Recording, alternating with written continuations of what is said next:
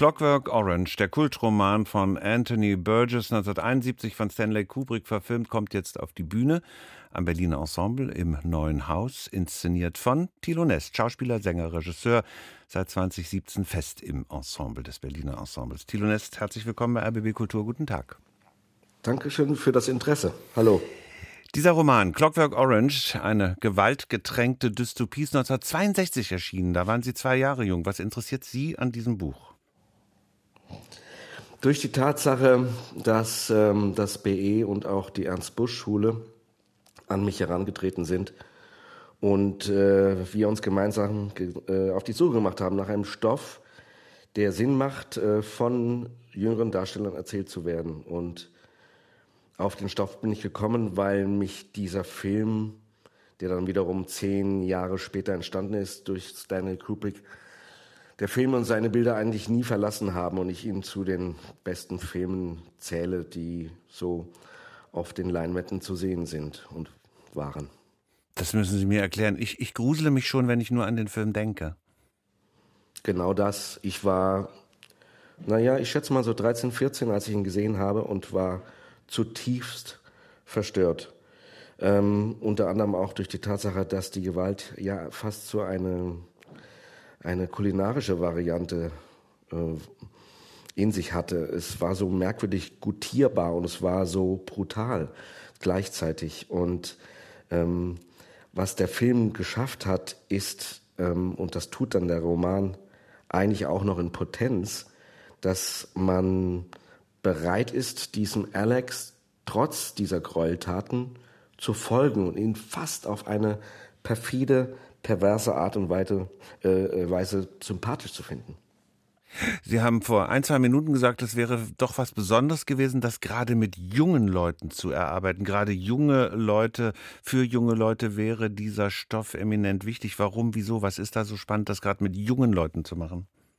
Nein, erstmal so rum, ähm, was gerne vergessen wird, so auch eigentlich im Film, also diese Droogs, diese Bande junger Leute, die sind im Buch fünfzehn, beziehungsweise dieser Alex ist fünfzehn, als er erneut ins Gefängnis kommt, nachdem er äh, verschiedene Erziehungsanstalten durchlaufen hat. Und ähm, die Chance mit, naja, ich sag mal, fast Gleichaltrigen. Also meine Studenten sind zweiundzwanzig, dreiundzwanzig Jahre alt.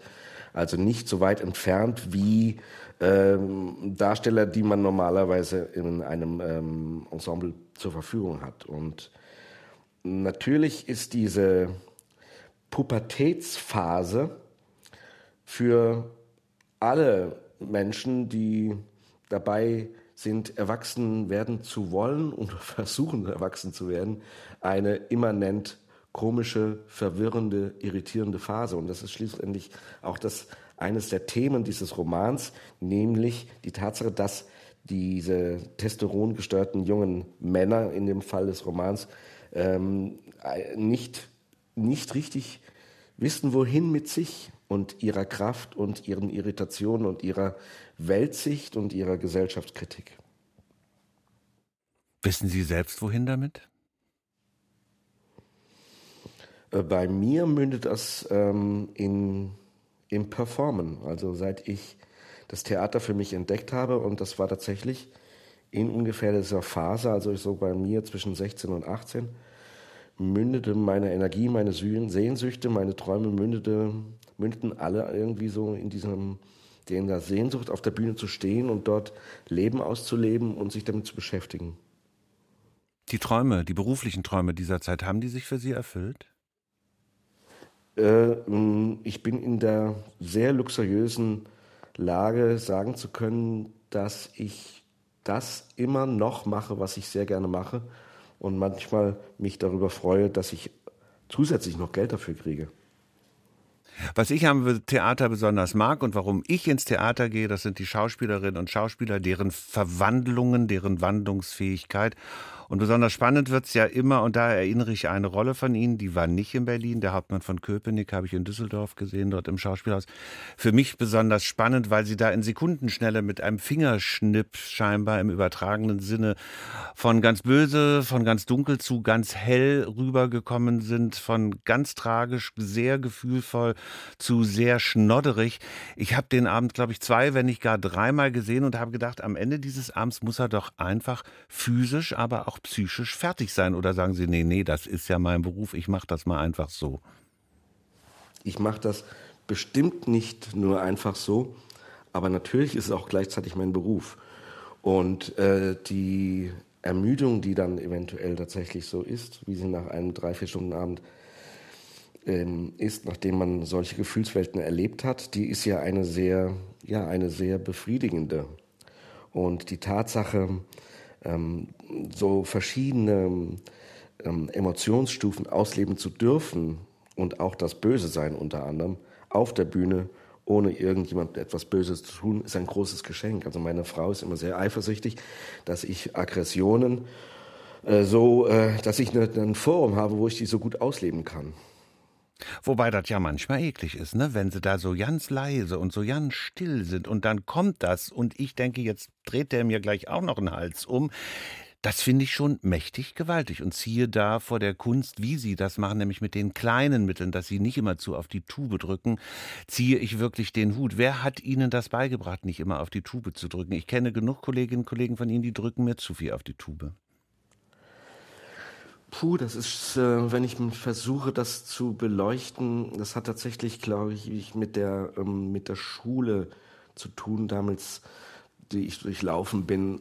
Ich war am Mozarteum in Salzburg und damals war einer der prägenden Lehrer dergestalt unterwegs, dass er das Spiel sehr an unsere Person geknüpft hat.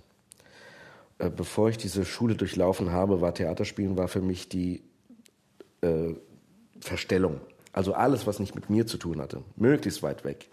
Möglichst eine Frau oder möglichst einen alten Mann oder ein zweijähriges Kind, aber nicht eben einen zwanzigjährigen jungen Mann in, der, in dieser Phase seines Lebens. Und diese, diese Schublade, die hat dieser Lehrer damals für mich geöffnet. Und das hat dazu geführt, dass ich ähm, die Figuren, die ich versuche, auf die Bühne zu stellen, durchaus auch an meine eigenen Charakter anbinde.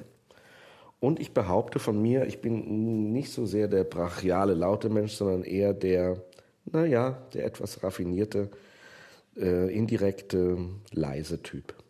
Dem ich dann nicht nachts auf der Straße begegnen möchte. Das nur nebenbei bemerkt. Das heißt, was Sie eben gesagt haben, ich habe Ihnen sehr genau zugehört, mit großer Freude. Sie lassen im übertragenen Sinn, wenn Sie spielen, hier und da durchaus auch die Hose runter. Äh, nicht nur im übertragenen Sinne, ja. Jetzt also die Regiearbeiten mit den Studentinnen und Studenten der Ernst-Busch-Hochschule, Clockwork Orange. Das hatten wir vor drei Jahrzehnten schon mal in Berlin. Frank Kastorf hat es inszeniert.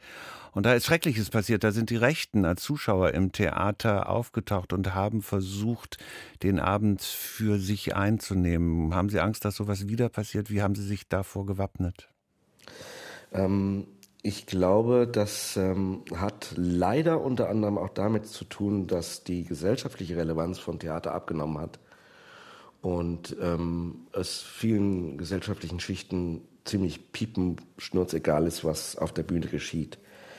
Äh, und per se ist es natürlich sowieso ein Irrtum, dass ähm, Rechte diese Droogs, diese Bande, die sich Droogs nennen im Roman, ähm, sozusagen als Vorbilder nehmen.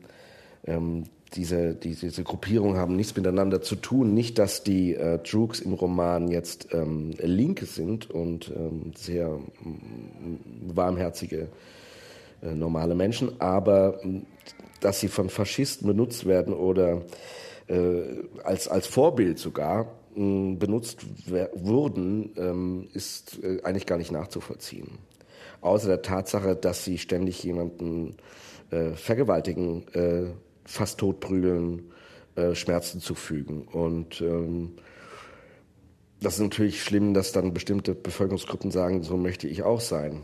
Ähm, ich glaube aber, um auf Ihre Frage zurückzukommen, ähm, ich fürchte, die, die Gruppierungen merken das gar nicht, dass es stattfindet. Leider. Gewaltdarstellungen auf der Bühne, im Film aber natürlich auch, aber bleiben wir bei der Bühne, beim Theater. Ich finde ja Theater noch sehr viel direkter als Kino, in der Wirkung auf mich zumindest. Gewaltdarstellungen auf der Bühne haben immer eine Gefahr, nämlich dass ich als Zuschauer zum Voyeur gemacht werde. Wie schützen Sie sich davor? Diese Gefahr besteht, aber ähm, mir ist durchaus bewusst, dass man Gewalt eigentlich auf der Bühne nicht darstellen kann. Und ähm, so versuche ich auch hier ein, ein Zeichen dafür zu finden, das sicherlich gutierbarer ist, als wenn ich ähm, durch Zufall äh, an einer Prügelei auf der Straße äh, an einer vorbeilaufe. Es, ich versuche ein, ein Bild zu erzeugen, das die äh, Assoziation beim Zuschauer möglich macht, ähm, dass er Parallelen herstellen kann. Manchmal versucht man das dann sicherlich auch durch Drastik der Mittel, sprich äh, Stroboskoplicht oder sehr laute Musik. Das versuche ich nur in Maßen. Ähm, aber sozusagen Blut fließen, das hat sich ja auch ein bisschen eingebürgert auf deutschen Bühnen. Immer wenn Blut fließt, dann äh, nimmt sich der Darsteller und äh, kippt sich eine Tube Blut, Kunstblut über den Schädel. Ähm, ich versuche das eigentlich noch kühler, noch sachlicher zu zeigen, richtig vorzuführen, sodass man gar nicht das Gefühl bekommt, aha, ähm, sie mh, prügeln sich, ähm, aber das ist doch nur so, als ob. Ich zeige von vornherein, dass es nur als ob ist. Premiere am Samstag, also übermorgen, zwanzig Uhr im Berliner Ensemble im Neuen Haus. Premiere für Clockwork Orange, inszeniert von Thilo Nest. Für jetzt, fürs Erste, Thilo Nest. Ganz herzlichen Dank. Ja, drücken Sie die Daumen. Tschüss.